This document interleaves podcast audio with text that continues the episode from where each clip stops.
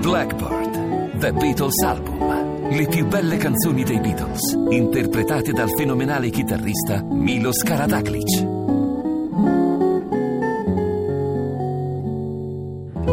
Yesterday, Come Together, Michelle e molte altre in nuovi arrangiamenti per un CD straordinario. Milos Karadaklic, The Beatles Album, nei migliori negozi e in digitale. Marcello Barbato insegna filologia e linguistica romanza all'Università Orientale di Napoli. Tra i suoi studi sulla storia del napoletano possiamo citare almeno l'edizione critica del libro ottavo del Plinio napoletano di Giovanni Brancati e poi alcuni saggi dedicati proprio a questioni specifiche che riguardano la storia del napoletano, come i catalanismi nel napoletano quattrocentesco, o anche la formazione dello spazio linguistico campano, o ancora pronuncia napoletana e pronuncia fiorentina.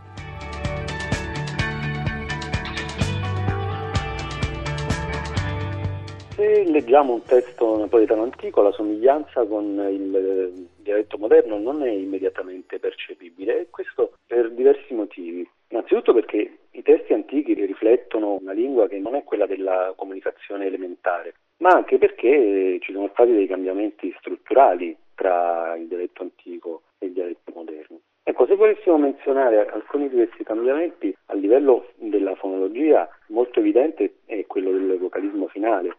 Tutti sanno che il, in napoletano le vocali finali si sono confuse in un'unica vocale centrale, per cui per esempio si dice quan, quando, così come casa oppure can, che vuol dire sia cane che cani. Tra fonologia e morfologia possiamo menzionare come tratto altrettanto evidente la forma dell'articolo del pronome clitico che in napoletano moderno è o o cana, si dice per esempio, ma in napoletano antico era ancora lo. Oppure la, le forme ancora piene degli infiniti, oggi si dice cantà, verè, dormì, ma in napoletano antico la, vocale, la, la sillaba finale non era stata ancora eh, apocopata. Oppure la presenza di, di un condizionale derivato dal più che perfetto latino, tanto al tipo cantaria, canterei esisteva anche il tipo cantara, dello stesso significato. E poi possiamo menzionare un tratto particolare, cioè la, il cosiddetto infinito coniugato o personale, che è un fenomeno che esiste in altre varietà romanze, tra cui il portoghese, per cui l'infinito, che normalmente appunto non, non ha una marca personale, poteva ricevere un morfema eh, di persona. Per esempio, in una cronaca napoletana troviamo una frase del tipo sperammo essere no rut, cioè speriamo che i nemici sottintesi siano sconfitti, con quella no, quel no che è una marca appunto di terza persona plurale.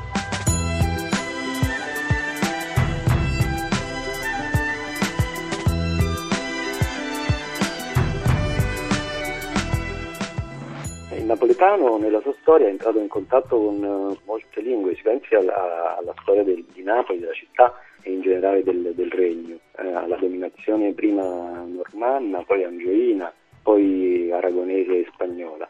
E, è chiaro quindi che eh, le lingue che hanno plasmato di più il vocabolario del napoletano sono state prima il francese e poi le lingue iberiche. Io direi che se pensiamo che il contatto con le lingue iberiche è durato praticamente tre secoli, eh, appare anche eh, evidente che siano queste che abbiano diciamo, influito di più sul napoletano.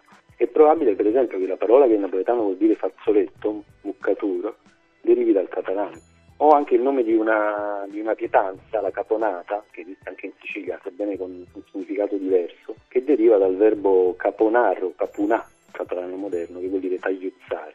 Ecco, poi a partire dal XVI secolo è invece lo spagnolo che, coerentemente poi con l'evoluzione generale delle condizioni storico-linguistiche, che assume un peso importante. Si pensi per esempio a, a muina, a muinare, che vuol dire confondere, stordire, e che deriva dallo spagnolo amoinar, che vuol dire infastidire. Oppure si pensi al napoletano papiello, che vuol dire un testo lungo e indigesto, che deriva dal, dallo spagnolo papel, che vuol dire carta, a sua volta poi eh, non è altro che il, papiro. E non è impossibile che alcuni iberismi dell'italiano siano stati tramitati dal napoletano. È probabile che l'italiano attillato derivi dal catalano attraverso la mediazione del napoletano. Sono infatti napoletane le attestazioni più antiche, quattrocentesche della parola.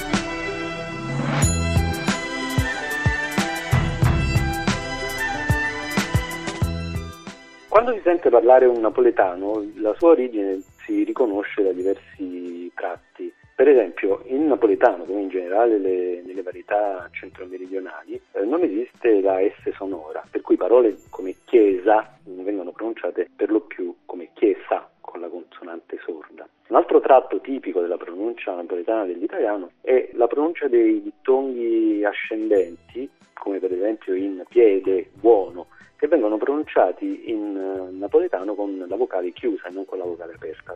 Piede buono, o addirittura come dei dittonghi discendenti, piede buono. Anche questo si deve all'influsso del sostrato dialettale, perché eh, il dialetto napoletano ha dei dittonghi che però sono di origini diverse da quelli toscani, sono dei dittonghi cosiddetti metafonetici perché sono provocati dalla vocale finale e che hanno appunto una vocale chiusa e non una vocale aperta come i dittonghi detti spontanei dell'italiano. Altri tratti evidenti della pronuncia napoletana dell'italiano riguardano la distribuzione delle vocali medie, delle vocali chiuse e aperte. Il napoletano, come l'italiano, il toscano ha sette vocali toniche, ma nell'italiano di Napoli la distribuzione di queste vocali nel lessico non è identica a quella dell'italiano toscano. E questo per vari motivi. In alcuni casi perché il, l'italiano di Napoli conserva la, il timbro, cioè l'apertura etimologica della parola. Per esempio in, in italiano si dice la mente o veramente, eh, ma questo in seguito a un fenomeno evolutivo del toscano. Il napoletano invece non conosce questo fenomeno, per cui eh, a Napoli si dice veramente, conservando il timbro, l'apertura etimologica della vocale. Così come si dice grotta, mentre in italiano si dice grotta. In altri casi invece è il contrario, delle parole o dei suffissi che non sono indigeni Napoli e quindi sono stati presi in prestito, come succede spesso nei prestiti, vengono pronunciati con la vocale aperta. È il caso per esempio del suffisso etto, per esempio personaggetto. È successo il fenomeno contrario invece nel caso di camorra, in cui è la vocale etimologica chiusa del napoletano che è stata presa in prestito come aperta nell'italiano camorra. In questo caso appunto è il fenomeno inverso che si. In altri casi invece la vocale viene cambiata per motivi analogici, cioè per influsso di un'altra parola. Per esempio nell'italiano di Napoli non si dice accendere, ma si dice accendere. Questo quasi sicuramente è dovuto all'influenza di una parola di forma simile che è scendere, dove invece la vocale è chiusa e etimologica.